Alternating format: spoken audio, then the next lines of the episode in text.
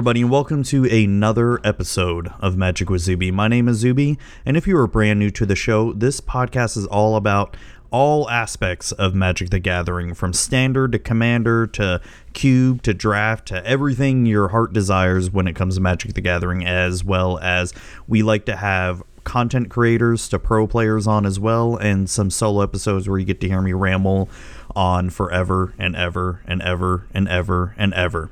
So, Today, I brought on my good buddy Mark from Life Begins at 20, the really awesome YouTube channel. Um, if you have not checked him out, go and do so. His link is in the show notes below, and be sure to like and subscribe to him. He he does such an awesome, amazing job in terms of not just the videos he does, but the quality of videos. Their production value is insanity. Um, and it's pretty much barred none in terms of what's currently out there in terms of magic content creation on YouTube and um, that that's saying a lot because he just does an amazing job with it.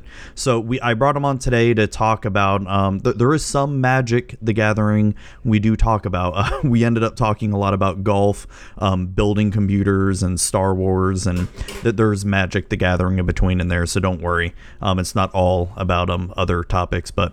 So before we begin, uh, let me just tell you, uh, I'm scheduled to be at Grand Prix Dallas on May 4th through the 6th. I'm also going to be at Grand Prix Orlando on August 10th through the 12th, and also Grand Prix Atlanta on November 2nd through the 4th. And um, so can't wait to see you all there. Really excited about that. Gonna hopefully meet some of you all and play some magic with you and realize and then the listeners will finally realize I'm not that good at the game. They're just gonna be like, Well, why do you have a Magic the Gathering podcast on magic if you're not that good? Well, you know. Um, anyways, so uh, Magic with Zuby can also be found on Facebook at facebook.com slash Magic on Twitter at Magic. You can email me at mtgzuby at gmail.com. Uh, the podcast is available on iTunes, Google Play, Stitcher, and TuneIn Radio, and wherever your favorite podcast app you like to use, it's also located on there as well. There's so many of them. I felt like if I were to go through the list, it would be never ending during this. So I just named the four most popular ones. And, um, yeah, if you want to support the show, um, you can support Magic with Zuby on Patreon at patreon.com slash Magic with Zuby. And we have a new sponsor. So typically I like to go into ads uh, right before the interview, but I have a new uh, sponsor here and I haven't made my little ad commercial for them yet. But um, I would like to thank Mana Traders for sponsoring Magic with Zuby. Do you get tired of having to buy singles for Magic Online for the events or leagues you want to play in?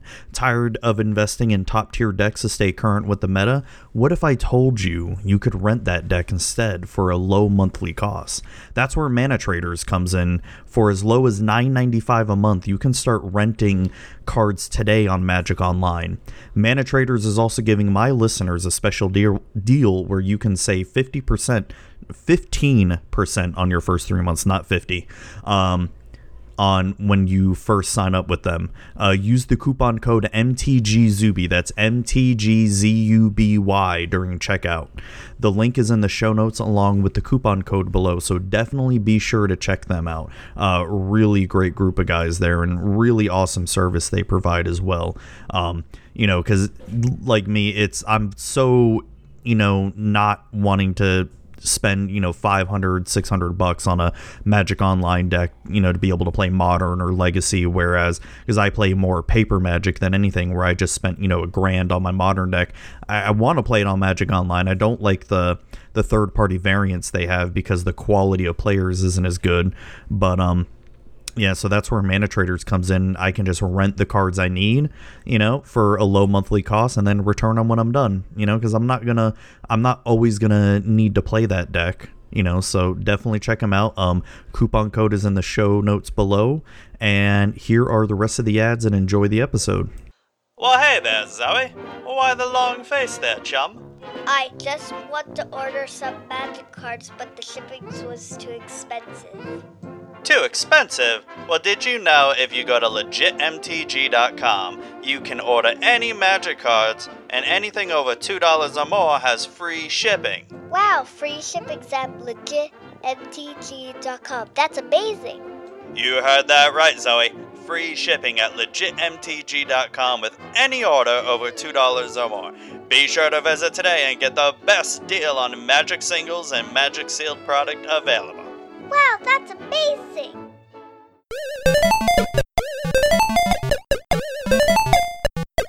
Man, I wish there were others who liked retro video games like me.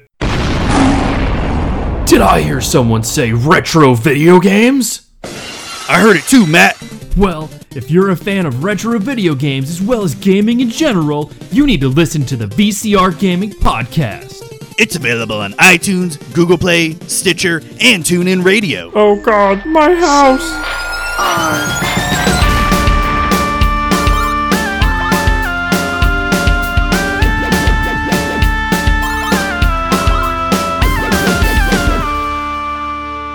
All right, so Zuby here, and I am joined by my buddy Mark from Life Begins at 20.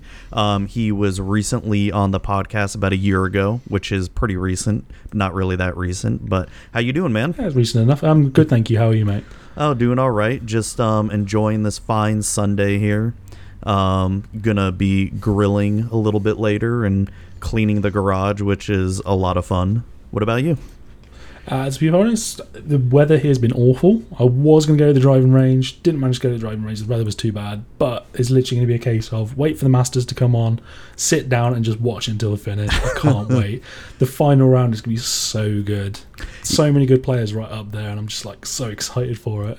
Oh no, that's awesome. Um, yeah, you and I, I think, were chatting what a couple days ago that I finally went to the driving range again and Yeah. like over ten years, and um, it, it, it's weird because like you and I have talked about this before. I played a lot of golf when I was young. My grandpa Yeah. owned part of a golf course, so he take me every summer like we'd go almost every weekend and then i lived behind a golf course for a little while and, and during the summer i would go out to the golf course you know sneak onto it a- Yeah. every afternoon after they closed and just play like four to five holes and um dude Oh, that's the dream right there. Oh yes, yes. Because I'd make sure I I wasn't close to the clubhouse or anything because you, you don't know if anybody's still there or the ranger is you know driving around in the golf course.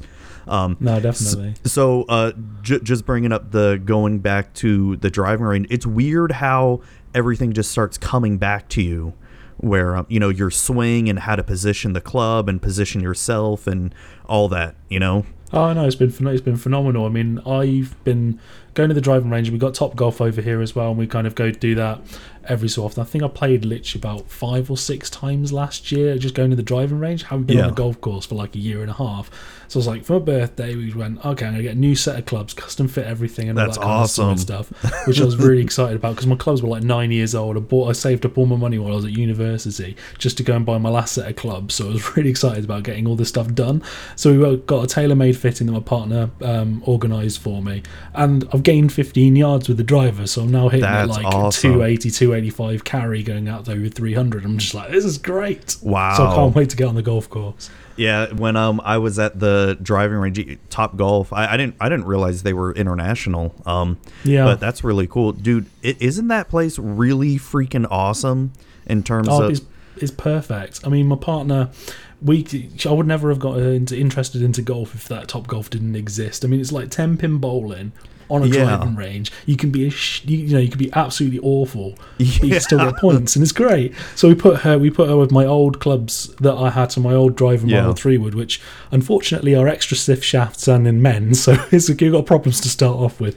But we changed the lofts for it, so we gave her a lot more loft and closed the club fest, and she was hitting some fantastic shots, and she got a little smile on her face. And I was like, "Yep, you're now hooked to golf. I'm happy now." Oh, yeah. we'll get those clubs. Oh yeah, dude. It's when we first went to Top Golf, and I, I just went there for a work event because I had to sit through some, you know, people selling stuff, and then you know, it's then oh, go play some golf, and I'm like, yeah, sure, I'll I'll sit through an hour of people trying to sell me stuff just to play some to golf for free. Um, or and it's I've never been there before. Like it looked so fancy, and I'm just like, it's basically a restaurant mixed in with a driving range. And yeah, I mean, you got like you- the people bringing your food to your driving bay, Yeah. you know, drinks and stuff. It's just, it's just so nice and casual. You get to have a bit of a laugh, but I mean, I you know I, I play off six, and my partner's a complete novice, and it's just like, well, we can still still compete against each other, and Yeah. that's the that's the that's the fun part of it. Yeah, it, it's cool because I, I don't know about over in England, but um, it's he, here in Florida. You know, Florida's a really prime spot with a lot of golf courses. We've got a lot of good golf courses, but Oh, the you do. driving ranges is just like oh, you just go to a field and you're getting blasted with the sun. There's no shade, and Yeah. it's like oh, just you know, suck it up and suffer. And then you go to Top Golf, and it's like oh my god, this is there's shade and there's there's fans blowing on you. It's insane. yeah, we've got the op- we have the opposite. We have the shade. We've also got heaters on us because it gets cold. Yeah. no, but um, yeah. So this is golfing with Zuby. Um, Yep. it's uh, so I, I've actually looked at my my old clubs because I've had the same clubs since I was you know 18, 19, 20, Oh, wow. whenever I got them, and um, I'm missing my three wood somehow. Okay. So I've just got my one wood. So I've, I actually wanted to try to go to the driving range yesterday, but it started raining because it's Florida, and Mm-hmm. Yeah. when it when it rains, it's like hurricane force rain for like 15 minutes. Yeah, and then you're just like, oh, okay. Well, there's about ten inches of water. This is great. Uh, Yep. not today. No, but um, yeah. So besides that, um, how, what have you el- what else? What else? I can't talk this morning for some reason. What else have you been up to, man? Uh, to be perfectly honest, I mean, uh, other than that, with that and work, I've done collaborations recently with Matt from Total MTG. I know you've had on the podcast very recently. Uh, they've been good fun. It's been nice to actually, you know, sit down and chat to a player and actually play some paper magic, which was really good fun. So we got the challenger decks from Wizards that sent us uh, them over, over early. We had one on his channel, which I think was Second Sun Control versus Counter Surge, which was good Yeah. fun. I think that was the slightly fairer Yes, game. yes. Um, and then for the most recent one, again, we went and saw him recently, was the Hazoret Aggro deck versus um, the vehicle rush deck. Again, they're, they're good fun decks for the price that they are. And I mean, the Hazoret one's just going to fly off the shelf because Oh, they're yeah, so for good. sure. But it was nice to you know do something a little bit different with the editing, and I could have three have three cameras set up, try and make Paper Magic gameplay on YouTube a little bit more interesting. We're never going to be game nights. I know that for a fact because they you know they've got a full on production setup going on. But Oh, if we yeah. could just been like the early setup of game nights, just guys around the table, but graphics going on the screen and well edited and all that kind of stuff. It was just like I was. I'm hoping that this might end up taking off and people just bringing people in. But the most important part was that I'm actually enjoying it again because Yeah. it got to a point with with YouTube. I was just like, I'm not seeing the results here. I'm not the amount of effort and time I'm putting in. I was getting burnt out. Oh, yeah. I was just like, no, I need to step back. I need to be able to, you know. Put my miniatures together for my Warhammer and paint some models, or go and play golf, or play some World of Warcraft, or whatever, and just try and enjoy myself a little bit. Oh yeah, for sure. I mean, you and I have talked about content creation, how you just get so burnt out, and it feels like. And I've talked about this even with Matt from Total MTG. It feels like sometimes you're just hitting your head against the wall. Like you're, you're you could be doing everything right in terms of content creation with YouTube or podcasting or whatever your forte is, and yet never see the results. And then you just see someone brand new jump into the scene, and they have like no sense of you know production value or audio editing or video editing and it's like oh 10,000 million views you're like what the hell yeah, and I think for it's, I think it's a lot for me and Matt may have problem uh, different problems in the sense that because we're over in the UK, I don't know. Well, most of our majority of our audience is over in America, and I don't Yeah. know whether YouTube will then push us out to go and you know see those people or not, which can be slightly bit of a problem. I mean. We're trying our best. I mean, there's only so much you can do with tags and getting things onto Yep. suggested videos and thumbnails and all this other kind of stuff. I've experimented with it. I've tried. I've watched so many videos. I've looked into all the analytics and other stuff like that. And you know, I got quite lucky recently when the Challenger decks first came out. Um, uh, uh, Rudy did a video about them, and conveniently, one of my videos then became up in suggested views. So I looked up and I was like. Okay, why is this video getting like loads of views? And I looked through and I was like, "Oh, that's cool. It's come from a load of traffic's come from Rudy's channel, but it's not where I was hoping for. But I'm just going, I'll take it. oh yeah Um, for sure But for early beginning people, uh, when they're first starting up on doing, you know, these the content creation, it was it, just being able to get into search makes a huge difference for them just to be able to be found. it, it, it that but I it does think- make a huge difference But I think once you've got to that point, it's just trying to keep keep it coming, keep it going, and yeah you know, again, it might depend on what the topic is. That might end up putting out further. So that's why me and Matt have started doing these collaboration videos for doing the gameplay because we think that might be a little bit more engaging for people to actually be interested in watching rather than me talking about what cube cards are going to work out or different cube strategies and all this other kind of stuff which might be a little bit more in depth and won't necessarily bring people in no matter how many fancy graphics I put onto the screen and how well I make it Yeah, you're. Um, I I just finished um you and Matt's uh collab video this morning right before I got you on here because I, I watched the first one. Did a I, I thought it was a really good job, but um and one of the downsides to the first one was you didn't have a game two or three with sideboard, and but th- this new one. Even though it was very one-sided, it was still It was. it was still very enjoyable. Um, yeah and no it's that's great to hear and um, it, it was really cool. And like I said before, the first one, it's crazy how, you know, you you and I we've been talking for what over maybe almost two years now. I think. It's nearly yeah, nearly two years now. So I've And- been I think I've been making content for just over eighteen months. So about that, yeah. and it's crazy just like how far you know you and Matt have especially come and it's um it's great to see you know people you know especially go up you know even further even though it still feels like a lot of times we're hitting our heads against the wall where we can't get any further because like um I would and like I was so happy that I got a Dominaria preview card Oh, that was for that incredible. and it was incredible. yeah i was so happy about that and then um you know it's you know it's sort of even though it's not like maybe that big a deal because there's so many other people that get it too it's but it's Oh, sort of no, it's sort of that little it, yeah. nod from wizards where it's like hey they're watching you and then when you make it onto dailymtg.com it's Yeah. that's when it's like oh shit you know you're on the official magic website right yeah, now it took me it took me eighteen months, and I finally got there with this video. it's just it's been it's been it's something that I mean, even with uh, Channel Fireball inviting us to the GPs, I think that's really helped the UK scene a little bit. Um, I mean, Yeah. we're quite we're quite close anyway. For most, for the majority of us, are in a Twitter group chat and all this other kind of stuff. But meeting Matt actually in person actually really did help to kind of go, okay, well, let's actually go and sort this out because we've been talking for like months and months before, going, yeah, we'll do a collaboration, yeah, Yeah. we'll do a collaboration, and then nothing ever really happened. But now it's kind of like, okay, I now know he's only 15 miles down the road, so I, we can sort out days where, because I do shifts and he works, uh, he works his shifts as well. There's going to be Yeah. days during the week we're both off. We can go over. We'd learned how all these videos then work and start putting more of them together. Which Yeah, is, man. Which is good fun.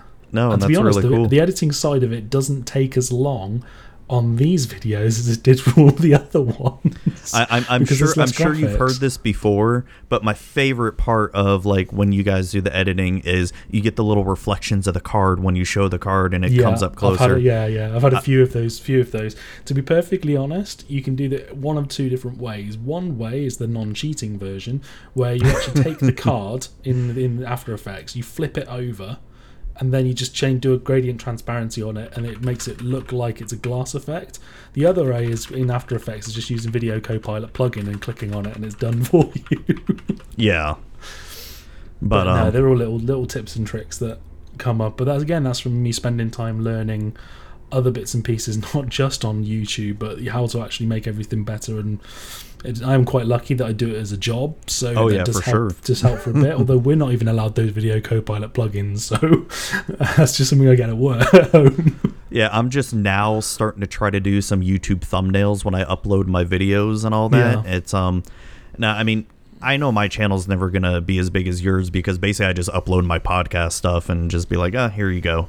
Cause um, but it's it, it's crazy. Um, when you were talking about oh one of the videos about the Challenger decks where it shows up in Rudy's, um, and how search is so important. There's Yeah. a Kruphix Commander deck tech I did maybe I think over a year ago, and I never even like I, I uploaded it, barely got any views, and then I went to check it like a month or two ago, and it blew up to like sixteen hundred views. I'm like, how the hell did this happen? And then I go to search Kruphix on um the YouTube search, and it's like the third or fourth video, and I'm like, how That's what? cool. How the hell does that happen? That's it's Yeah. so weird when the, stuff like that happens. I mean, for me, the first video that really got my channel going was the introduction to Beginner's Guide to Cube, And because I'd managed to actually get it to rank, I think third or fourth, like you just said, on the keyword phrase of MTG Cube on YouTube, which a lot of people, well, I say a lot of people, a, a reasonable number of people were searching for it because let's face it, Cube's not exactly the biggest format in Magic.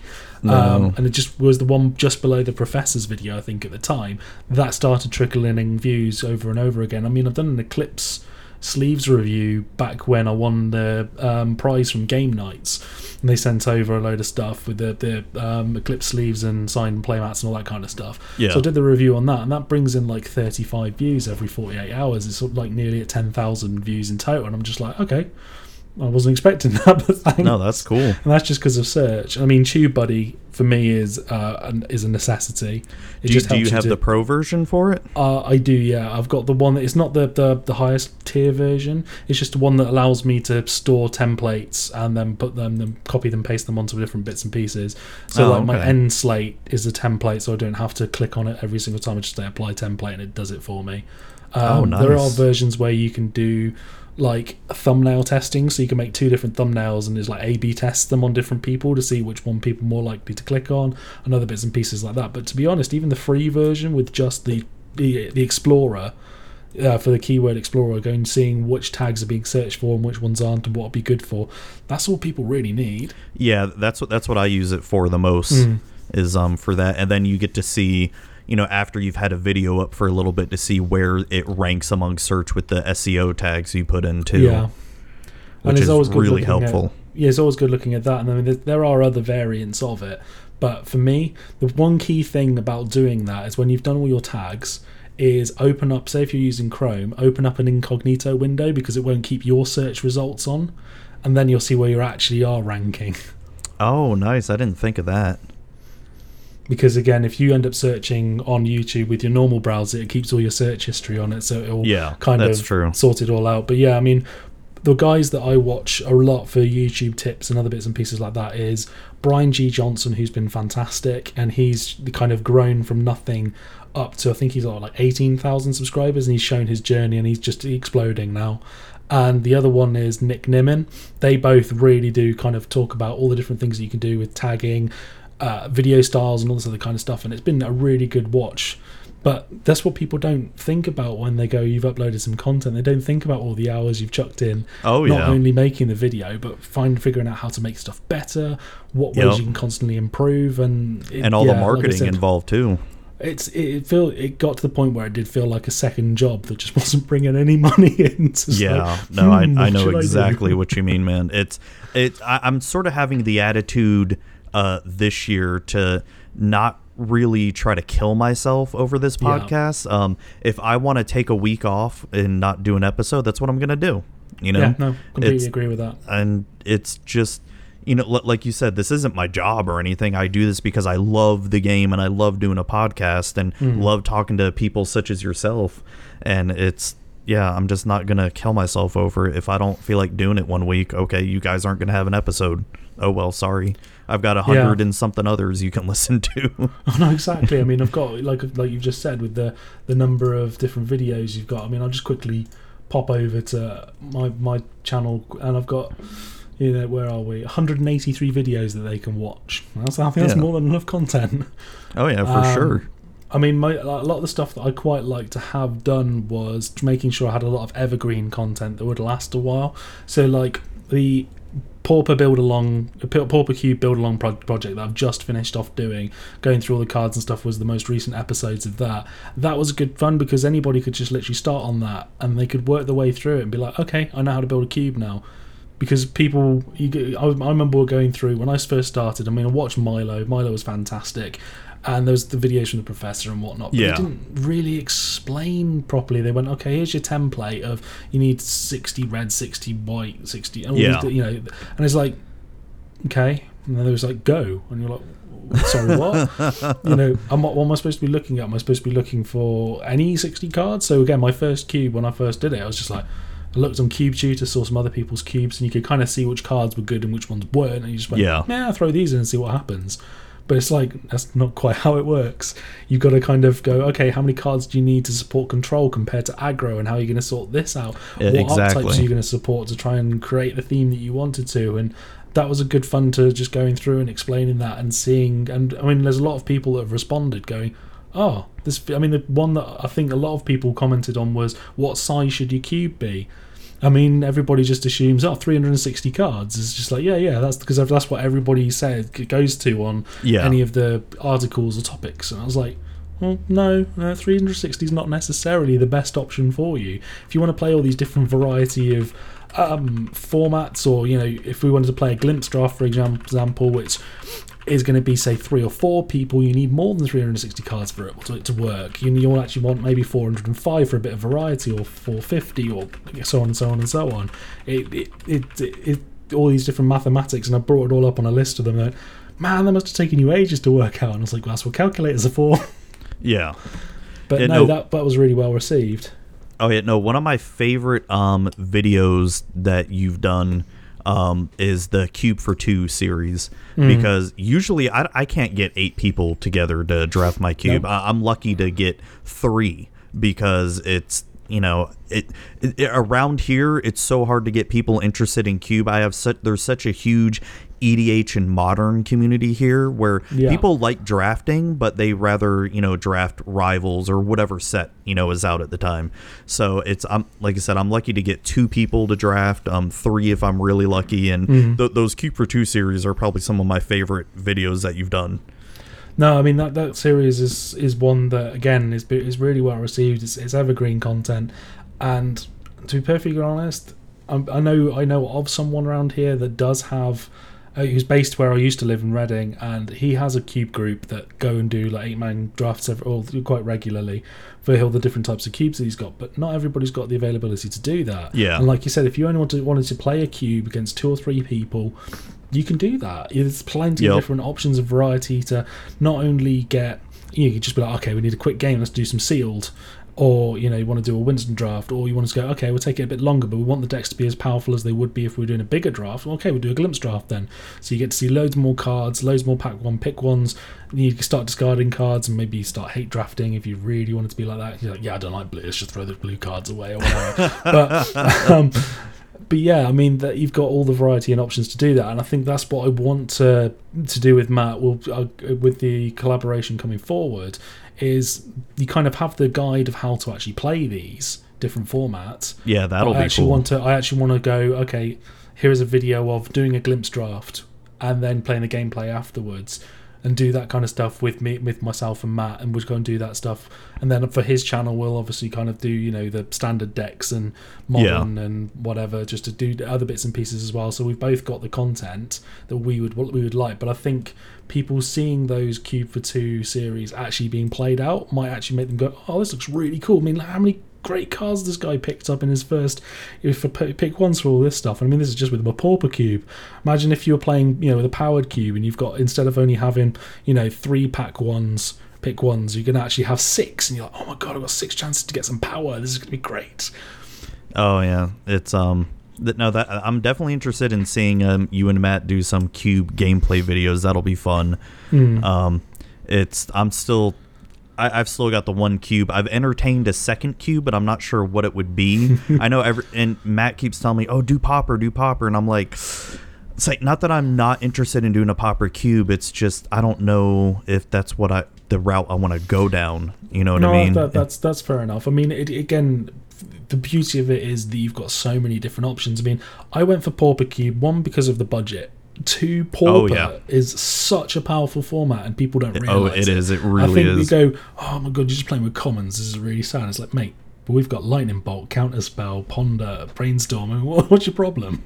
Um, you've got so many great cards and the synergies in it. I mean, I could probably I could probably put a pauper deck together from the pauper cube and take on a standard deck and probably beat it.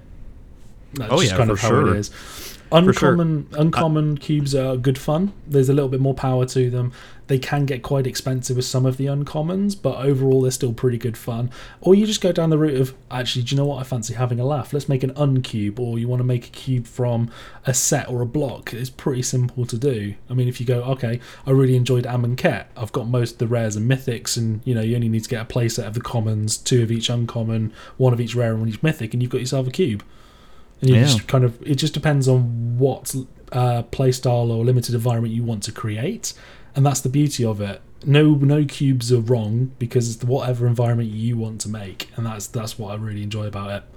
Oh, I know, I know what you mean. My, my cube that I have now originally was tribal, but it's starting to slowly transform into more thematic um, Yeah. deck. Like you know, I've got the one one, th- you know, counter theme. I've got the control theme. I've got reanimator theme in it. Yeah. I've got the white is still freaking OP theme that I'm really trying to work on. I just remember what seeing your list for the first time, and I went, "Mate, I'm just I'm just playing mono white every single time we draft your cube." That was Yeah, that was it's- brutal. It's um I mean it, it to be honest I haven't worked on the cube in the past few months but um it's I know the last set of changes I made to it I think was to really make sure that the other colors have some really good kill spells to be able to get rid of some of those white creatures um Oh, for sure. I mean, that's And- again for people. Didn't it wasn't explained properly in a lot of articles. It's like, okay, how many how many pieces of removal am I supposed to put in? Yeah, compared exactly. to like how many pump spells or creatures. And I had someone ask me the other day. It was like, oh, what ratio do you put together for you know for white? How many ratio of creatures to spells do you have, and all this other kind of stuff? And I was like, you've just given me a great topic for a video. Thank you, but yeah here's your exactly answer because you don't get told it. Yeah, the the one thing that's really tough with balancing a cube, like um, when I was designing red. Now I know red, there's a lot of aggro with it, a lot of Hmm. Yep. burn, but I didn't want to put too many cheap burn spells in it because then I'm thinking to myself that oh well, you're just gonna get all the cheap burn and the cheap aggro spells and then just boom win all the time. So e- Hmm. even though I do have some burn in there that's a little bit more expensive than usual, Yeah. it's um I'm starting to find out the more that I draft it, I'm like shit, you kind of need that cheap burn. you, yeah, you really do, and I think that's what made surprise. Like you've just said, you surprised yourself was the cheap burns actually really needed because as soon as, say, for example, your opponent's played a little bit of control or they start putting bigger creatures out, and you're like, I can't win a race like this. I'm gonna have to Yeah. start removing some of their creatures and using it on that. And that's the point in time when you go, actually, I really needed these cheap lightning bolts and all this other kind of stuff just to really get in for the extra little bit of damage or to help trigger an extra prowess or something along those lines just to help you get through. Yeah, and one of my favorite things about Cube, and I don't know if you you've probably figured this out too, is you really start to learn the color pie a lot better as well too because you know you, you think you may want something in blue like um i don't know some evasion in blue but then you realize oh but blue doesn't really have a lot of that. This is more of a maybe a white or red thing. Um and it's you know you start to learn you know the color pie and then and then when you start involving the multicolored that's where things i feel get even a little bit trickier because you don't want to make even some of the guilds stronger than others you know? Yeah, yeah, no, I can I can see that, and I mean, uh, like for example, with the the pauper cube you put together, I've been quite happy with the fact that you haven't got the mo- you know the really powerful dual lands like you do have in a unpowered or powered cube. I don't have fetches and shocks and all these other kind of stuff to that would really make a difference at that level Yeah. to make a bit more consistent consistent decks. But even then, you're kind of going okay. Like for example, with my cube that I've built up, some of the some of the you know the two color guilds have primary roles and some of them have secondary some of them don't but that's not that's just kind of more the fact that there's cards that are available to do everything i mean like for, for example with azorius you've got a blink um archetype going on and you've got blue white flyers and blue white flyers really wasn't supposed to be a it's not me going okay i've pushed loads and loads of effort to make you a flyers deck. It's more the fact that well there's actually quite a few flyers in blue and white you can make yourself a decent little tempo deck going on there with getting in with a bit of evasion. Then you got your Mist Raven to just kind of you know that Mulldrifter, and I think I'll get Peregrine Drake in there, even though it's banned in actual Pauper constructed, just to kind of you know get you some cheap flyers to get you over the top there and get in for the win that way. And it's just enabling people to have multiple different ways to draft and make decks. And you have probably found as well, you've gone through and you've made your cube thinking, okay, these are the decks that could be made, and then you go put you know you draft it and go. Oh, I've just made this really cool deck. Where the hell's this come from? Oh yeah, yeah. When when you do those practice drafts on Cube Tutor, it's yeah. uh, Unfortunately, like since I know white is so powerful in my cube, I try really hard not to draft white Yeah. in it. Um, but like I said, I think I've made some improvements where some of the other colors, especially red and green, can definitely hold their own against white now. It's um, but still, it's like like you said, it's just an ongoing, you know, construction the, of it. Yeah, but that's the beauty of it. I mean, like for example, you know, new sets are going to be coming out. Dominaria is going to be coming out, and you're going, oh, what card's going to put into my cube? What's going to what can help make a little bit of a difference? And you can just ha- sit there and go. I can have a bit of a play, or for me, what was Masters 25 and all the downshifts? It's like there's 10 great cards here that I would have never have had, had you know had access to before, like Savannah Lions, just straight into a pauper cube because who doesn't want a two one for one, you know? And you don't get that much in pauper or fencing aces uh, you know, Loyal Sentry, I think, could be really fun to have a mess around with. Jackal Pup and all this other kind of stuff. It's just like, oh, Yeah. I'm so glad this is coming down. The Master sets, I think, I get more excited for than the normal, Yeah, you know, the normal sure. sets now. It's not because, oh, let's see what the big expensive thing's going to be. You know, oh, Jace has been reprinted seven million times, or you know, they've taken Imperial Recruiter that was a two hundred pound card or two hundred dollar card that's now worth like twenty because it didn't get, it's now got print run, and you're like, oh, okay, whatever. Um, Yeah. be- you know that that that side of things doesn't bother me too much. I mean, yeah, you've got master sets that really do need to get some stuff reprinted to help make the cost of everything cheaper, but for the most part, we know wizards aren't going to do that. Yeah, I know. I mean, it would, would would be nice if you could just have all the dual lands back, take them off the reserve list, and everybody can have dual lands. Yeah, okay. Yeah, I mean, I have dual lands in my cube, but they're all proxies. They're Yeah. re- they're really really bad fakes. But that doesn't that doesn't really matter. I mean, even for people that want to play cube, there is no harm in literally proxying it because it's not a competitive tournament. It's just you and your friends having a bit of fun around a kitchen table. And if you want to start replacing them with real cards, you can. But I don't see the problem with it. Yeah, I, I don't see myself ever replacing the dual lands with real duals. It's Oh, gonna be like no. I'm gonna be playing some legacy with these. Yeah. no, for me it was like I remember having my old cube and I was starting to really put some expensive cards in there, and I was just like, I don't play this enough to warrant having like fifteen hundred to two grand's worth of cards sitting behind Oh, me, yeah. just sitting there doing nothing. And I was just like, I could find better use for this money. Yeah, so I sold everything, pretty much sold most of it off, apart from cards that had been given to me because that's you know sentimental value there. Yeah. And I just didn't want, you know, some of my subscribers have sent over cards to me, which was absolutely mind blowingly nice of them. So I've kept them to one side. And I mean, I've bought a new computer to help speed up my rendering. You know, I've also sold off a load of cars when I went to a GP to help pay for other bits and pieces to, you know, a new lens for the camera and other stuff like that. And I was just like, whoa, that's better use of my money. Oh yeah, for sure. I mean, Yeah. the 1080 Ti was probably a bit of overkill, but oh, dude, that's insanity. That's um, yeah, because I've been looking at the 1080s and uh, with this whole freaking Bitcoin mining craze, they're ridiculous. still really expensive. Just the 1080s, not the TIs Yeah. with it.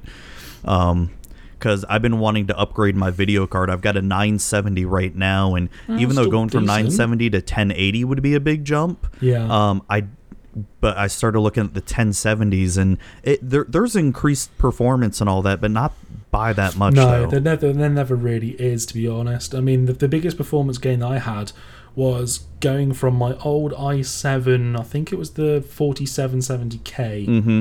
way but when I had my built my last one, which was five years ago or whatever it was, four years ago. I've upgraded to a Ryzen 1700. That's all I did. I went to the Ryzen 1700 Oh, nice. overclocked it on air because I got the wrong cooler at the time. So overclocked it on air to 3.7, and my render times when I was doing any of my videos are just halved, if not better. It performs Oh, well enough wow. in games for me. It does Yeah. everything I needed to do. The computer does not feel sluggish, and I mean that's a what hundred and I think I bought the, the processor for like hundred and eighty quid. You just like Dude, that's cheap. The performance from it is just ridiculous. Yeah, and I- that- I- I mean, I never went. I've never been AMD before. I know when I first started building computers, when I think the i series had just come out, and Yeah. AMD had an, a crazy good overclocking chip at the time. I think that was like the original Athlons when when you had the Yeah. Athlon versus the Pentiums. That was great, but no, these these Ryzen chips are ridiculous. Dude, they are. They um I just built my wife a gaming PC and I was really looking at the differences between, you know, the i5s or i7s cuz I was leaning more towards i5 because I'm like she's she's not going to need an i7. That's going to be No. overkill for her and she's only going to literally play WoW and maybe The Sims. Um Yeah. so so but then I started looking at the Ryzen chips and I ended up getting her a Ryzen 1600, I Yeah. think. And The- um the, fi- that's the uh, six core chip, isn't it? Yeah, yeah, Yeah. and dude, for the price of that compared to the i5s I was looking at, I'm like, holy crap! And looking at the benchmark testings between the two, I mean, it's the the 1600 is still a really good chip, and Oh, it is. and then I ended up getting her. I did go a little bit cheaper on the video card. I got her a 1060, Oh, and that's still um, more than good enough. If you're playing at 1080p, oh, yeah. it's more than good enough. Oh yeah, yeah. It's she. She's just. I've just got her. You know, two 22 inch monitors, and um, yeah, and like I said, all she does is play WoW and The Sims on it, and that's about Yeah. it. And yeah, that's more than good enough for those games. Oh, definitely. Absolutely. And to be perfectly honest, just seeing Ryzen doing that, I think was the reason why Intel brought their newer stuff out a bit early. Yeah. Because there are so many problems with that new Intel stuff. Heat, for example. I remember when, it, Yeah. when the, the newest i7 came out, which was, I think, was it a six core? Yeah, it's the six core one. And they hadn't actually soldered it. So you could actually delid it, change the thermal paste on it. And companies were doing that and selling it off at higher prices because they'd go like, well, this one can definitely get to four, you know, 4.5 or 5 gigahertz. I think it's Yeah. 5 gigahertz they were trying to get it to. Like, yeah, this one gets to 4.8, so it costs this much. This one gets to 4.9 and it costs this much. And you're just like, you're charging nearly double for the price for the chip just because it can overclock a bit better. Yeah. It's like, but the heat was just obscene. I mean, the Wraith Spire cooler on the the, the, the Ryzen chip's fantastic.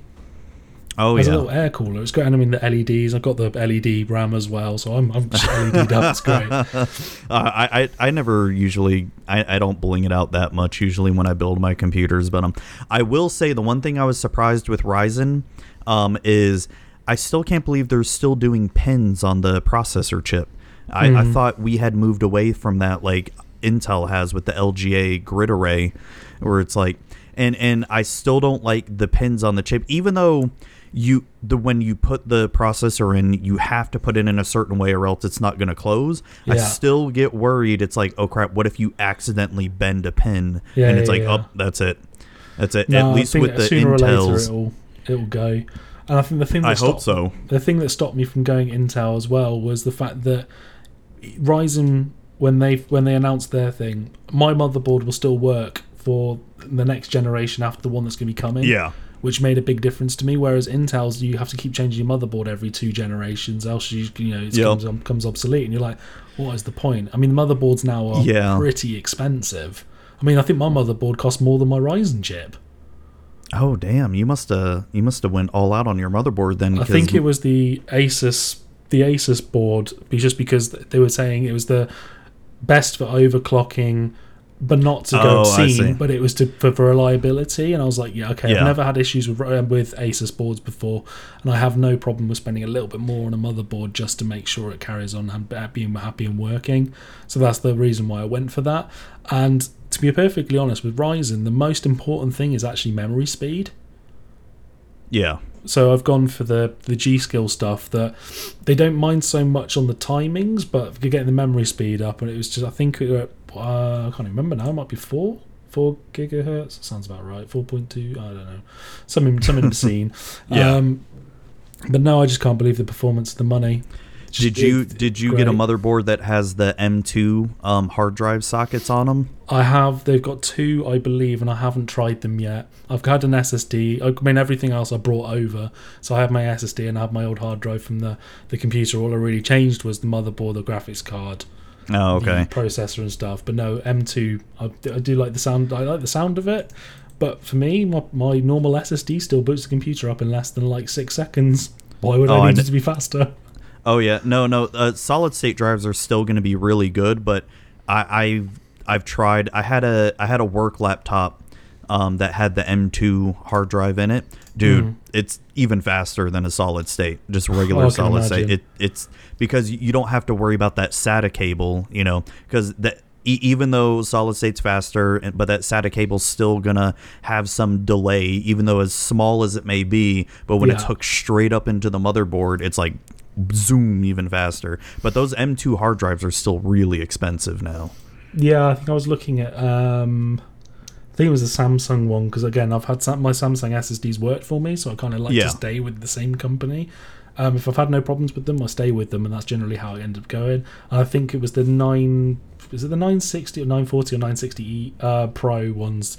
And I was just like, I don't need these speeds. I mean, yeah, it'd be great when I could just have that as my main boot drive, and then yeah, use the SSD as like a media cache drive for doing Premiere and After Effects. So Yeah. yeah, but to be honest, the performance gain I'll get out of that, I don't do professional work at home. Yeah. Apart from YouTube, which you can quote say professional if you really wanted to. Um, I don't need it, so I was just like, nah, I'm Yeah. not too bothered. Yeah, for sure. It's um. So this has been building a PC with Zuby. I've got Mark here. Um, So we've done golf with Zuby, building a PC Yes. with Zuby. yes, yes. No, it's um. I mean, I I'm in IT. I, I know a lot of the tech, though. I will say lately, um, I'm not too much into desktops as much as I used to be because Mm-hmm. I don't do that on a day to day basis. I'm doing all the enterprise level, you know, storage and SANs and networking enough. stuff. So it's I, I can still kind of talk my way around desktops, but I definitely don't know a lot of the a, a lot of the new um, stuff coming out for it. I still understand the technology of it though. So, yeah, no, that's understandable. I mean, for um, me, I, I kind of as soon as the computer's built, I'm not too bothered by it anymore. But Yeah, when I'm starting sure. to like look and see what I actually want to buy, I research the hell out of everything. I have to just Oh make yeah. sure. Oh that yeah. Where my money is going. I think it's for, like near everything. I have to make sure that where my money is going is not going to be wasted. Oh, for sure. I know exactly what you mean. It's um and and it's strange because when I was younger, I didn't really care about that stuff. You know, like when, when I built a computer, I would just go for whatever I could afford and all that stuff. But now that I'm older and I've got some more disposable income, it's like I will research the hell out of something before I buy it. You know, because it's I want to make sure I, I'm getting my money's worth. I don't want to have to do the pain and hassle of you know returning it or getting refunds and all that stuff. It's Oh, definitely. it's um, it, yeah, it's so you you probably understand what I mean when it comes to that. Oh no, yeah, for, for sure. I mean, I it's the, it's the same with most things. To be perfectly honest, technology wise, I mean, the television Yeah. took me like three weeks to decide which one I was going to get, and the only question I was asking myself was, the, "Is the extra 150 quid worth it to go from 49 inch to a 55 inch?" Because I'd researched everything out. De- definitely get that 55 Oh, inch. it was, It's- yeah, yeah. I got told, my partner was just like, "Oh, for God's sake, just get the 55 inch because you'll only moan if Yeah. you don't get it." And I was like, "Yeah, No, I I finally picked up a TV. No, it wasn't last year. I or was it last year? I don't remember now. Um, I finally picked up a 55 inch 4K TV, Yeah. and um, glad I did because um, even though my kids watch it way more than I do, but it's it's just nice to sit down and watch. You know, a, a relatively big size TV because it's big for my living room. Hmm. Um, if I were to go even bigger than 55 inch, I think it'd be a little bit too big Oh, no, to where sure. you you'd have to like sit in front of the TV in order to watch it because at least with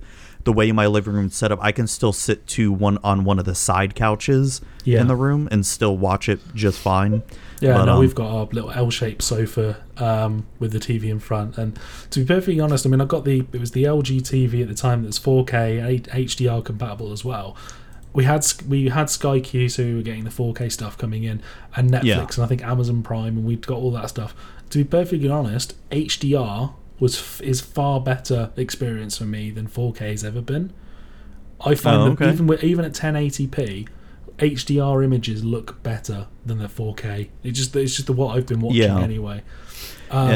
And that's that that is quite nice for me because again I just like the fact that everything you can watch now, Netflix and the internet speeds are fast enough for that to be streamed in 4K and just like oh, Oh, yeah. good. which is awesome. Um, the one thing I have to turn off on my new TV though, and I hate it, is the refresh rate, the 120 hertz refresh rate, Okay. and I, I can't stand it because it makes everything look fake and just very un. It's very jarring to me, and it's um. I, I can't do it. Like I have to stick with the 60 hertz refresh rate, which you know, if I was if if I'm gaming, you know, I don't mind the 120 hertz, you know. Yeah. But it's just watching. I was about to ask that. It's like, oh, Y- if you found 120 hertz gaming more fun or less? No, no, no. The, the, the gaming is fine, but when it comes to watching TV or movies, I have to Mm-hmm. turn it off. It's it's too weird for me. I, I it's it distracts me because I'm I'm now paying attention to the way the camera pans and the way they move, and I'm just like ah, turn it off. uh, what you should, what you what should be really fun for watching television is that because I'm a professional video editor and my partner's a music teacher, we can't if, if something is either not cut to time or I can see what the you know if the editor's done something wrong, we both point it out and it's just Yeah. kind of wrecks television watching sometimes. it's quite Oh, it's dude. quite amusing. So you like we were watching the Masters yesterday. We we put on the BBC coverage. Um, and it's just like we started watching the opener, and it's like that's not cut to time. That's not cut to time. That's not cut to time. It's just like, Oh uh, no, I, I know exactly what you mean. I mean, for for me to relate to that, it would be medical uh, TV shows since I work in healthcare. Um, and you see you see these shows where the doctor does so much of you know taking care of the patient and does all these tests with Oh, them, yeah, and I'm yeah. just like, in real life, doctors would just see the patient for like five seconds and be like. All right, order these tests done. No, th- they wouldn't go in and actually do an MRI scan with the patient. No, it's like no, that would never happen in a million years. And, and then the the best is when you see the doctors controlling the MRI computer. I'm like, no, they're they're specialized schooling just to control those computers. That's not Yeah. taught. That's not taught in um you know medical school for doctors. No, Right. not at all. and and you have to also be certified by the state. Um, I, I don't know what it's like over in England, but you have to be certified by each individual state to just control an MRI machine. no, I'm pretty sure if you're done by the UK, you'd be fine anywhere in the UK. But yeah, it's, Yeah. it's a similar side, a similar kind of thing. I mean, let's face it, the UK is probably the size of one of your states, so it's all good. Yeah. Yeah.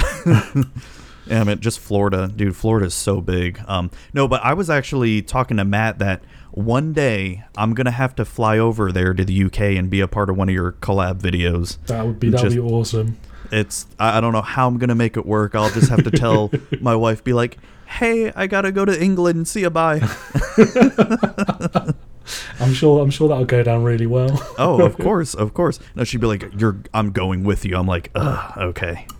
No, I mean, I, I no, we want to travel and all that stuff. It's just with kids. It's um, oh no, I completely understand. it, it's a little bit harder. I mean, they're they're old enough to travel and all that, but then you're just looking at exorbitant cost, where it would just be instead of one plane ticket maybe costing five six hundred dollars, you're looking at, you know, Yeah. uh, four people. Then I'm like looking, oh great, two grand just for the plane ticket. Mm. Oh, that'd be really tough. Yeah, I mean, that's just it's just life in general, really. Now everything's just getting more and more expensive. I mean, for for, for us, it's at the moment it's just trying to like save up to buy a to buy a house and just get finally onto that property ladder, and you're just like, oh my god, with rent being so expensive, how are you supposed to actually be able to do anything? You know, do Oh, you just do dude, I nothing with your life for however many years to get there, or just have a bit of fun? And it's like, well, you need to still have a little bit of a life. Yeah, it's um I mean, we got lucky when we bought our house where we um it's I mean, I don't know how it is over in England, but we qualified for down payment assistance from the county. Uh, Okay. And basically the county pays your down payment for you. And if the only time you have to pay that back is if you sell the house before you pay the mortgage off Yeah. or if you die. Oh, fair enough. So, yeah, no, they, they have. Well, they've got the government have certain schemes going on, but they're, again, they're not quite as helpful as that one. Yeah, it's definitely for us. It's a county by county basis, and you and you can't be making over like six figures to be able to even qualify for that. So, it's um, so it's it's pre- it's pretty helpful, but Yeah. for for us, it count every county differs. So, um, enough. definitely help. But um, yeah, dude, it's owning a house is really nice. But the downsides to it is when something breaks, it's all on Yeah. you. Oh yeah, I, I've already had quite a few adventures where one time, um, our my my wife started the washing machine, and all of a sudden, our master bathroom, the toilet and showers started f- overflowing, and we're like, what the hell's going on. So I scrambled and bought like a 50 foot snake to see if there's like something clogged in the pipes. And I'm doing all this YouTube research, Googling. And then I, I find a video um, on YouTube where there's a guy that just goes on his roof uh, puts a hose in one of his sewer pipes and says, "Yeah, just turn on the hose and it's gonna unclog your sewer pipes that you know relate to the house." So I'm like, "This is this sounds dumb enough it might work." so I, I, I get I get my ladder, climb up on the roof, put a hose in our sewer pipe that that's related to the or that's near where the washer washer and dryer are with our master bedroom Yeah. and turn on the hose and I see the I see the the master bathroom, the toilet and showers start to overflow again, and then it all of a sudden you just hear like a like a drain just starts happening, and I'm like, oh my god, that worked! Are you kidding me? Probably YouTube, one of the YouTube is like a savior of Oh, dude. dude. If I had called a plumber out, they would have charged me like a thousand dollars and not be able to fix it. Yeah. just it, that is probably what thank god for youtube for especially when you're a house owner because there are people there you'll search for like the weirdest stuff will like break or you know or not work and then you'll be like well i don't want to call someone out obviously i want to save money Yeah, yeah, yeah. and then there, there's someone on youtube they've had that same exact issue and show you how to fix it No, for sure. I mean, we had issues with the washing machine fairly recently, and I was just like, I, cou- I couldn't. Uh, uh, they got up the on the on the actual screen. It was like, okay, it's the E20 error, and we're like, what the hell's the E20 error? And you go onto YouTube, and someone's like, oh yeah, just do this and this, and it'll be fine. I'm like, sweet. That saved me so much time, apart from you know, because I didn't want to go through a manual to try and figure out what was going on or whatever. It's like, now YouTube it. yeah Or if oh, ever, Oh, yeah. like, even when you build a computer and you see an error message coming up on the bottom, you're like, oh, what's the problem now? And then you can just YouTube yeah it. exactly Oh, it's great. Exactly. Yeah, I, I actually had to, and and this kind of is sad for me since I'm in IT and I've built a lot of computers, but the um the cooler that I bought for my wife's computer, dude, I just could not figure how to get it um screwed onto the motherboard with with the way the I don't, I don't remember the bracket was Yeah. aligned or whatever. And so i'm just like all right let me, let me youtube it. And then the guy just does something so simple and i'm and i'm overcomplicating it. And i'm like oh i didn't even think of it that way Uh, welcome, Yeah. welcome to the world. yeah so um i guess getting back into a little bit of magic here um so what are some of your thoughts on magic arena so far Um, so uh, I'm assuming everybody's initial reaction was, "Hey, this is Hearthstone." Um, Pretty much. yeah. And I mean, don't get me wrong; it's a it's a decent enough thing to copy because Hearthstone's done really really well. oh Um, yeah I would love to see. I'd love to see it on on mobile. I was I was hoping, but again, that'll probably happen once it actually start actually finally releases.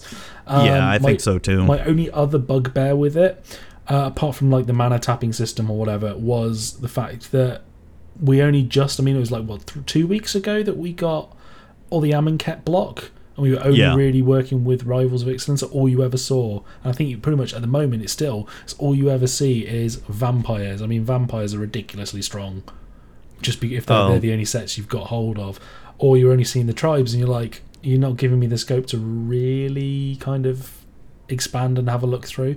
But I do like for me, who doesn't necessarily own all the cards or uh, haven't really done on Magic the Gathering online. What's nice is I can slowly but surely earn enough packs to get and you know put decks together and have a bit of a game and that side of things is actually quite nice. My issues going to be from for me would be what happens then when say for example the game comes out you're about five months down the line there's a fair number of people who've got most of the cards and then a newbie comes in with like the basic starter decks yeah i know like, right?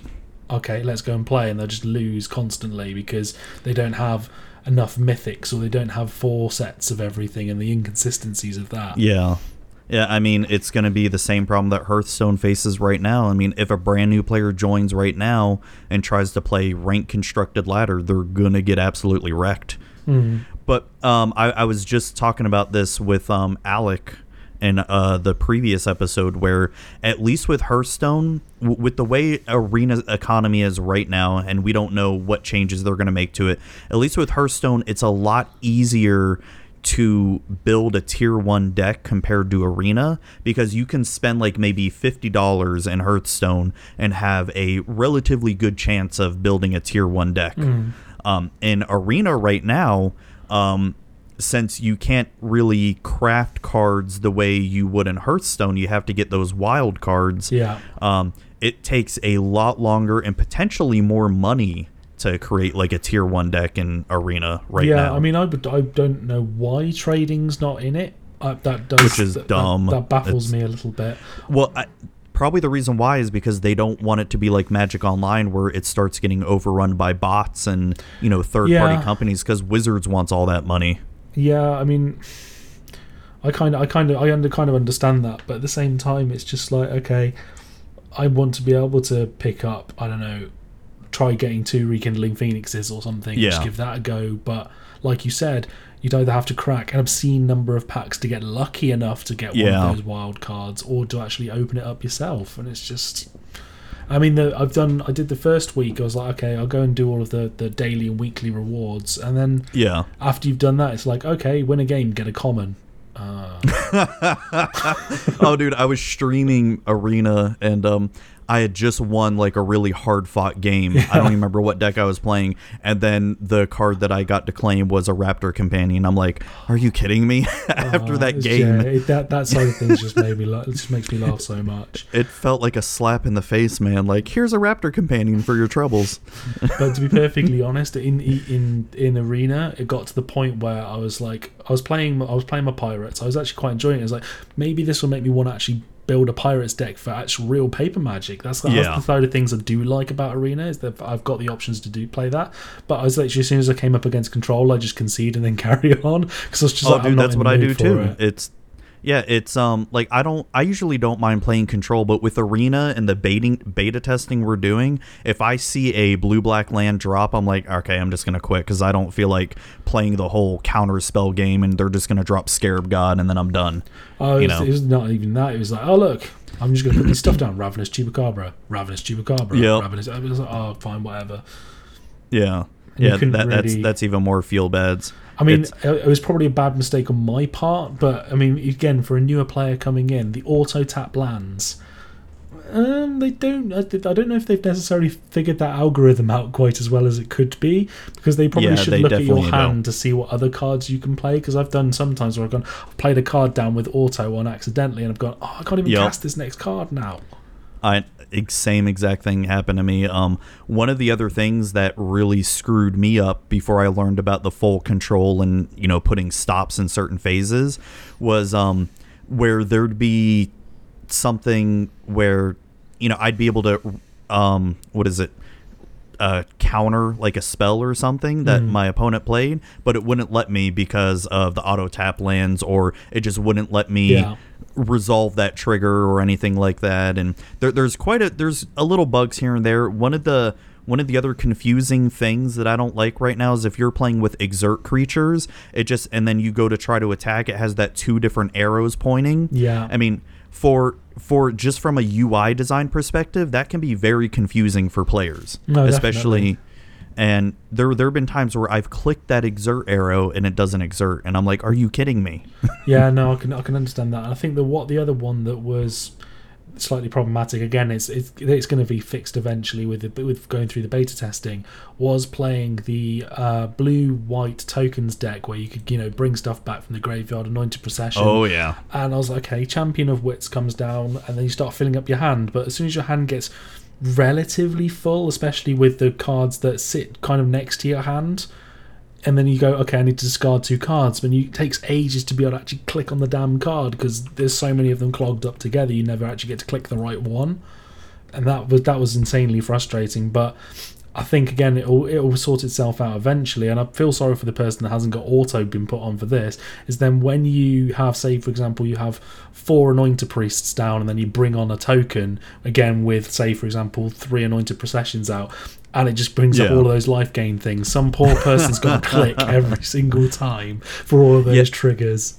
that that blue white tokens life gain deck has made me really want to build that in paper. It looks really fun. It, do, it, really it does. does. The problem I would have is doing the maths to figure out how much life has been yeah, gained. I know, right?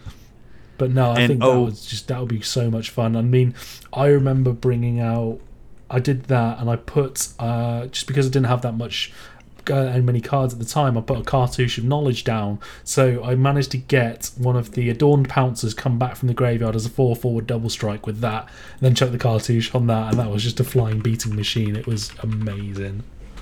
Yeah, see, this is why I wish um, Kaladesh was in uh, Magic Arena because um, what's that one artifact in Kaladesh that you can pay like what fifty life and kill your opponent right away? Oh, Aether Oh, Aether? Aether No, Flux Aetherflux- Reservoir. Oh, yeah, Aetherflux Yeah. Reservoir. That would be, can you that would be imagine if fun. that was in Arena right now? That blue white tokens life gain deck. Yeah, that would be, that would be pretty brutal. Um, I'm trying to think what else you could you would want from. I mean, there's a fair few things like my pirates deck would want Kari Zev. You'd actually have a vehicles deck, which you don't really have at this moment in time. Yeah, no. I mean, you probably get some better stuff going on again with your red aggro deck. I mean, that's probably still strong enough as it is, but Yeah, it is. you know, you're missing out on a fair few planeswalkers there as well. Chandra's fantastic. You could have a bit of fun with Dovin Baan. I mean, you might be able to do something. Who knows? Yeah. You are missing out on a hell of a lot of decent cards there, and I th- it's disallows Cal- um, Aether Revolt, isn't it? Yeah, And it is. again- Walking Ballista too. Because that's again, I mean, playing going away from Arena slightly, he was playing these challenger decks. I really, really like the counter surge deck because it's like, ah, plus one, plus one counters is a, is one of the first decks I ever played getting into Magic, and to be perfectly honest, I had Archangel of Thune at the time, so that really did help, and that was just Oh, yeah. and getting loads of counters, and I was like, this is really good synergy in the like, way I was like playing it. The counter surge deck, I mean, you probably have to spend a little bit more to get it to work nicely, Yeah. but I was like, okay, I'm gonna go into arena and see if I can build. Oh, never mind then. The only counters I can do is play with bloody Merfolk, and I was like, I don't want to play with Merfolk. Yeah, I know. Um, no offense to the Merfolk people out there. No, I know no, it's no, really popular. It's just it, it's not my tribe. It's definitely I'm actually getting slightly fed up of tribes. yeah. Um, I mean, I don't mind tribes in standard, but I, I was just talking to a buddy of mine. Um, I've actually taken apart like three or four of my EDH decks because Mm-hmm. they were all tribal, and I'm like, I'm getting bored of playing tribal. Like I had dinosaurs, dragons, Yeah. elves, goblins, and vampires, and I'm like, I'm bored of these. No, you know? I'll be very interested to see what they do for this year's Commander um, precons. I'm definitely excited about them. Um, it's I, I- really liked last year's uh, commander decks with the tribes. Um, and even though I just said I, I'm getting bored of tribal and all that, I mean, but but from just out of the box, those decks were really really fun. Yeah, because I out remember of the there's 20, 2016 one. We obviously had the counters one, which was just broken. Um, Yeah. but Still- those still of the- broken. yeah, I mean, to be perfectly honest, what I found the, the, the most confusing out of all of them was the, the mana basis on them varied so much.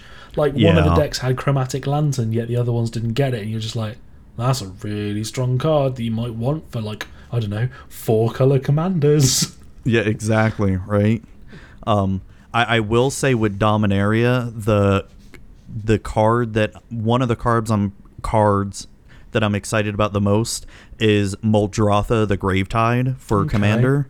Do you know to- what that- I, no, I'll quickly uh, have a quick look and see what that one is. Uh, Yeah. So yeah, I just want you to look it up because I'm definitely building this for Commander. It's a Sultai Commander. okay. Uh, right, multicolored people. The the thing that's slightly annoyed me a little bit. I mean, Dominaria. I never played the original kind of time when we got there. Um, yeah. there's so many legendary creatures. I just don't know whether that'll end up making deck building worse, or they've just done it purely for going right. We're going to make a new format called Brawl. This is how we're going to sell it. Well, I think they because Kamigawa had a legendary matters um, theme as well. Okay. And um, so I think that's sort of the angle they were trying to do, like try to actually make it work but Yeah. be better. Um, I mean, I can definitely see. Uh, you can definitely see they made a lot of legendary creatures just for brawl as well Oh god, yeah. but um it's it and yeah you're right like how is this gonna affect deck building i guess um we're just gonna have to wait and find out it's i know the one deck that i want to build really bad in standard when this comes out is wizard tribal control Yeah, I'm pretty, pretty sure Since- everybody's going to be wanting that Wizards deck. yeah that with counter spell and lightning bolt being able to be in standard hell yeah sign me up but um yeah if you look at Muldrotha I've just um, yeah, I've just spotted it. During Yeah, each of during- your turns, you may play up to one permanent card of each permanent type from your graveyard. Oh, Dude, that's insane. So say s- you alt a planeswalker, like oh, I'm just gonna play it again next turn. yeah. no, that's, that's, Or- that seems fine. Um, th- that that one's gonna be really good for sagas as well too. Yeah. Where you know you have a really good saga that comes out into play, and then it goes away, and you're like, oh, I'm just gonna make it come back now. Yeah, you know? no, I'd be interested to see how the sagas end up playing out and what they're Yeah. actually letting you have for removal for them. I mean, there already is a lot of enchantment removal in standard right now from Kaladesh block. Oh, that okay, is, they clan- they and, and, and then um, that's fine. and then some Amonkhet uh, enchantment hate as well too. Ixalan has a little bit, not as much, but. Well, um, that, that dinosaur is going to be very, very uh, appearing quite a lot in those dino decks. The um, oh the territorial Allosaur. uh, the, something along those lines. That and you've got Oh, yeah. Manglehorn and all that kind of stuff from Amonkhet and stuff that's going to. I actually wonder how that would work. What? No, actually, what am I talking about? Mango Manglehorn was for artifacts coming in tapped. It wouldn't be enchantments coming in tapped because that'd just be silly. Um, but I mean, yeah, some some of the enchant. I do like the vertical artwork. That's the one part of sagas I do Yeah. like. Yeah, that I, I really like that too. It's um a nice little card frame and um it, it's one of the times where they've changed the card frame that I really like because I did not like the look of the the Amonkhet ones. The what like the spring to mind or Oh god, Um, yeah. The the, yeah, the two the split cards. They yeah the split cards. It's I mean, and the thing that I didn't like about them is the artwork. You you can barely see the artwork. You have to really, really look at the card um, to really see the finer details Mm-hmm. I'm surprised those. they just didn't become double sided cards. To be perfectly honest. And Yeah, You just when I they go mean- into the graveyard, you flip it. I mean, even the other split cards from the Ravnica set, those are better looking. Um, you know, the side to side instead of the top to bottom. Yeah, bottom like ones. fire and ice and that. Yeah. Um, so Dominaria itself, like I have not been this excited about a set, and I, I know you mentioned before that you weren't really around Dominaria. Um, so a- as you probably know, I've been around since Urza's Hmm. Urza Saga, and so going back to this set is like coming back home Yeah, in a sense. I'm just hoping. it, I'm just hoping again for a lot of people because they've obviously put this pressure onto it, and it's it's it's slightly reminding me of oh look, Tiger Woods is back at the Masters after all these injuries, Yeah. and it's just over overhyped and overhyped, and then they actually start playing and going, oh, this isn't quite as good as I remember it, and I hope that's not going to be the case Because I really hope not too. I mean, there's but they're printing a lot of powerful cards right now in standard. I mean, for for, for, this for set. me, again, going for, looking at a cube side of things, legendary creatures don't bother me in the slightest because hey, we're Yeah. a singleton format, why not? Um, but for deck building wise, it does it kind of puts me off a tiny little bit because it's like you know there was the uh, what's it, just having a look at the card now that I remember looking at in spoilers beforehand was uh, Danitha. Uh, Ca- oh, I'm going to absolutely butcher this name. Uh, I think it's Danitha Capuchin Paragon. So it's the one that's the, the two and a white for a 2 2 first strike, vigilance, lifelink, and aura and equipment spells you cast cost one less to cast. That Yeah. looks really, really fun to have as a deck type. The problem is, I'd want more than one of her on the board. Yeah, I know, I know. It'd be um, it, it it'd almost be funny if they printed like an artifact card or something, going along the lines of all legendary creature. You know, they, they basically get rid of the legendary rule. Yeah. where you can play more than one. I I know there is a um card like that somewhere. I don't know if it's an artifact, but um, it's like. It- Maybe it is an artifact where the legendary rule doesn't matter and you can play more than one of. Yeah. I mean, it'd be interesting to see what how the brew the brewing things are going to happen. And this is one of the Yeah. times I kind of because I didn't buy, I bought um, a, you know, a little bit of product from Rivals of Ixalan, but I didn't do too Yeah. much of it. I mean, I got thankfully when I went went to do the GP, um, I got I got managed to you know get a box from there. But Yeah. you know, I haven't been like going, oh, I really need to buy more products. Like Masters 25, I just bought the, the, the common cards I wanted. Iconic Masters, I might have bought one, two booster packs of it, and then again, just the common cards I wanted from. I haven't really been that excited about actually getting in and, you know, buying a load of cards, but actually, to be honest, I would quite like to see what Dominaria does for that. and maybe Brawl will be quite interesting for me and Matt to do a gameplay video of, and maybe that'll Oh, be yeah, a, for that'll sure. be a format Yeah. that you know might get some traction. But I don't know whether they've just gone Brawl to sell unwanted cards that no one's actually picking. You know, like all of the janky stuff that you'd have folders Yeah. and folders of, you know, rares or whatever from the previous sets. Go, oh, now we could get them off the shelves because they need them for this special format. I mean, to be perfectly honest, I haven't even really looked into it. Is it basically Commander, but only standard and smaller deck sizes? Yeah, it, it's basically Commander with 60 cards, Singleton, but only the stand the current legal standard sets. Right, okay. You- I'm assuming Whi- you which- start off which with it'll be life. fun. Did you start off with 40 or 30? 30. Okay. And again, it's completely multiplayer, loads of people, or is it a one on one? Uh, it, it can be both one on one or multiplayer. Okay. Again, if, if you have a play group, then fantastic. Uh, just need to. Where I am, the LGS, well, I think I'm closer to Wizards headquarters than I am to a local gaming store, which is. Oh man, that's sad. Yeah, I mean, I've got to find something at some point in time because I could quite like to, they, you know, play. I mean, Matt's offered to go with me to go to the pre-release up at his in at his neck of the woods to go and do that because I mean, the previous time I've ever Yeah. been, I've been to a, a game store was one that I went to for game day and got told why the hell why why are you even bothering coming here? Your deck's crap and this is pointless playing. And it was just like, oh great, thanks for that. I just want to have a little bit of fun, you know, play some magic. You know, it's what you guys are here for, right?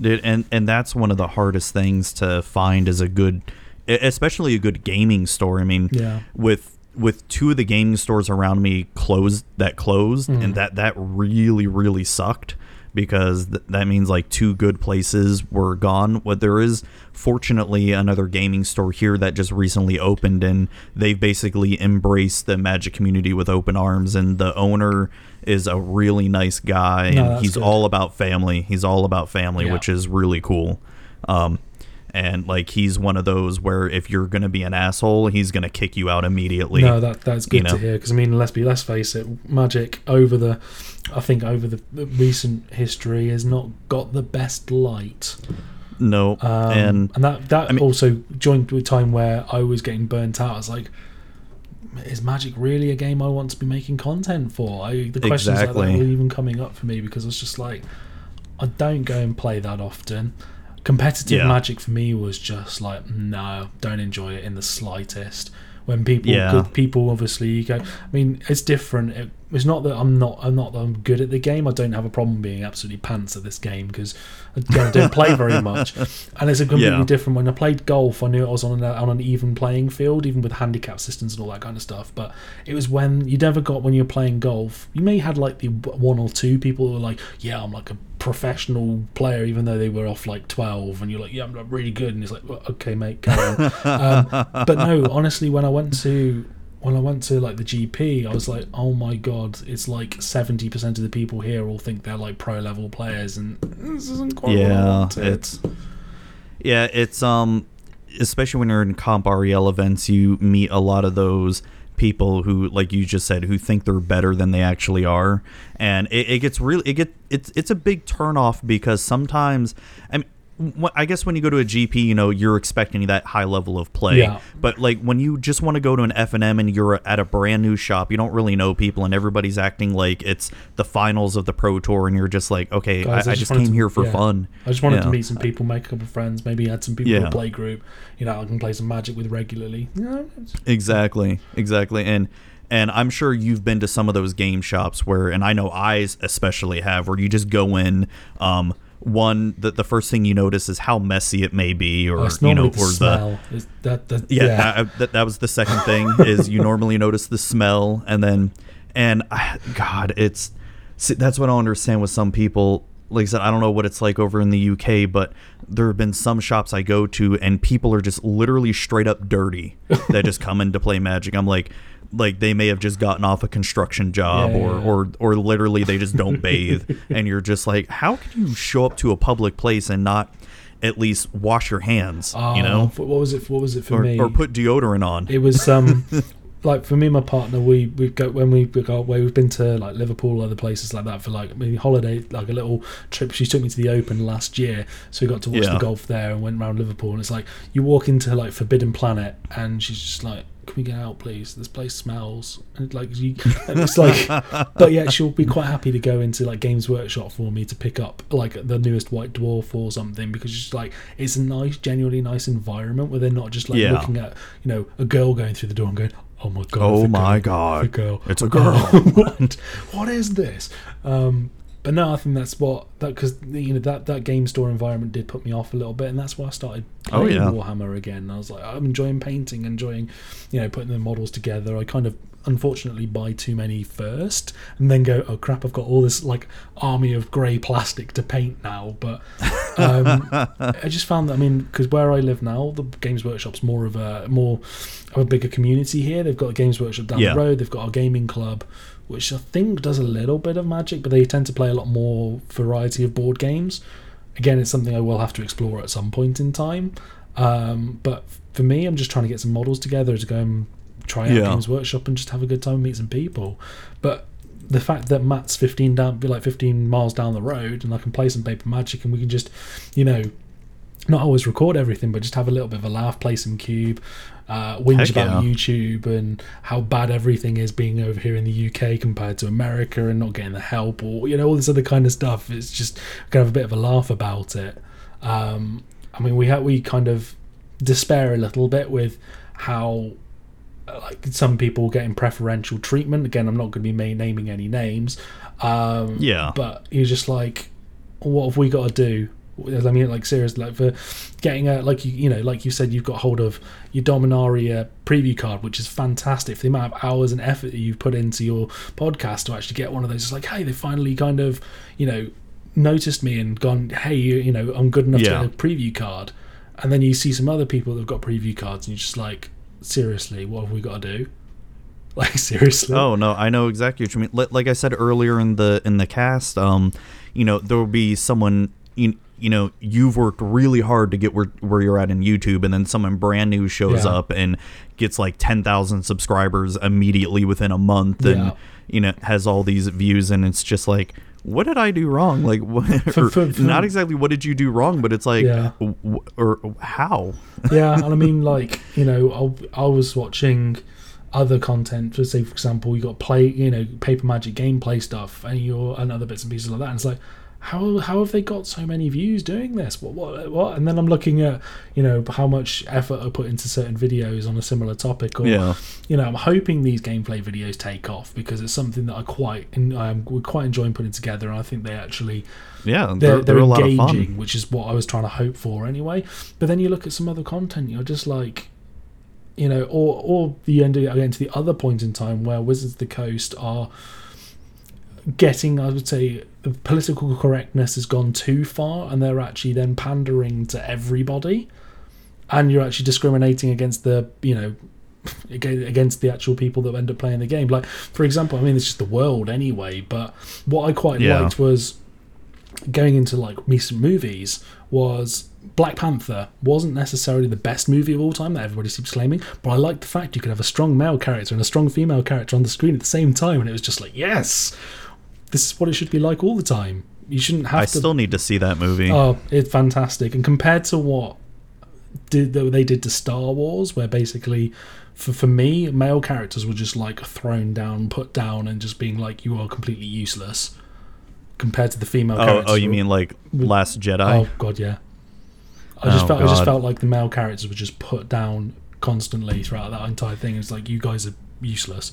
And the part the part point where Finn, I'd never liked the character, but as soon as he was about to do something good, he was about to like, oh well, I, I don't know what I'm doing in this world, but I'm going to try and do my best, sacrifice myself for, for everybody to do save the Yeah. day. And it's like, nope, you're not even allowed to do that. No, oh, Because dude, of I. I was I was so mad during that scene. So, so I, I saw Last Jedi opening day, and I love Star Wars. Oh. Like I, I love the original trilogy, and yes, I even like the prequels. Um, Okay. which which is sad that you have to be a prequel apologist nowadays. Um, where and I and I've read a lot of the books. Um, y- you know, Knights of the Old Republic books and the Oh, games, that and you know Republic even stuff fantastic.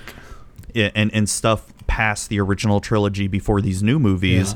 Um, So when I I loved Force Awakens, Mm-hmm. um, and I actually and I really like the character of Finn. My problem with Finn in Last Jedi is he didn't he didn't evolve as a character. He was the same exact person Yeah. than he was in Episode Seven, and he didn't change one bit. Rey did actually change Yeah. in Episode Eight. Um, so my favorite parts of Episode Eight were the Rey, Kylo, and Luke parts. E- even though I have some complaints with it, I mean those were probably the most enjoyable parts. Yeah. Everything else in terms of Rose, Finn, and whoever the hell else, I could not stand. Oh. it was just it was so The, boring. the one moment Um, of the film that literally killed it for me, took me out of the moment. I was just like, I know this film's going to be bad from now on. Was Leia casually force walking herself back in from space into the ship? And you just like, go away. Yeah, and I and I'll be I'll be honest here. When I first saw that, I started to get a little teary eyed because you know Carrie Fisher, Yeah. God rest her soul, you know, and I thought maybe that was their way of sending her off, Yes. you know, Yeah. in terms of and then and then you just see her do you know Carrie Poppins, and I'm like, it completely took me out, and and I was with my buddy, and both of us looked at each other and were audibly said, "What the Yeah, fuck pretty, was I'm that?" much pretty sure we just did, we did that as well. It was just like, oh come on. Yeah, it, and there the yeah, you already mentioned the Rose and Finn part where Rose saved his Yeah. life and was like, "You can't fight what you hate. You got to protect what you love," or whatever the hell she said. I'm like, mm-hmm. I, I wanted Disney. to puke. That was that was I- I- Disney. doing I wanted things. to puke so bad. I love and I love Disney, but that that that was the point in time you go, guys, Yes. please just stay out of it. Yes. And, and then the other part was when Poe, um, I think right right when Luke was walking out to face Kylo, Poe was like, "We are the light of the flame of the hope of the galaxy," or whatever. Shit. I I wanted to puke again, like. bleh.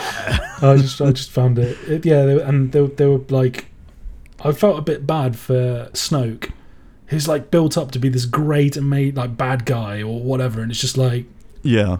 mate, was that it? yeah, I know, I know, but um, yeah, it's it. I think that one of the worst things Last Jedi did for me was I'm not even excited about Episode Nine now. No, It's I, I mean, I know I'm still gonna go see it, but now I'm like, there's no hype for it at all because Episode Seven ended on a really good cliffhanger, and then of course the beginning of Episode Eight they just sort of slapped you in the face as soon as you know Luke grabs the light wa- the lightsaber. Um, yeah.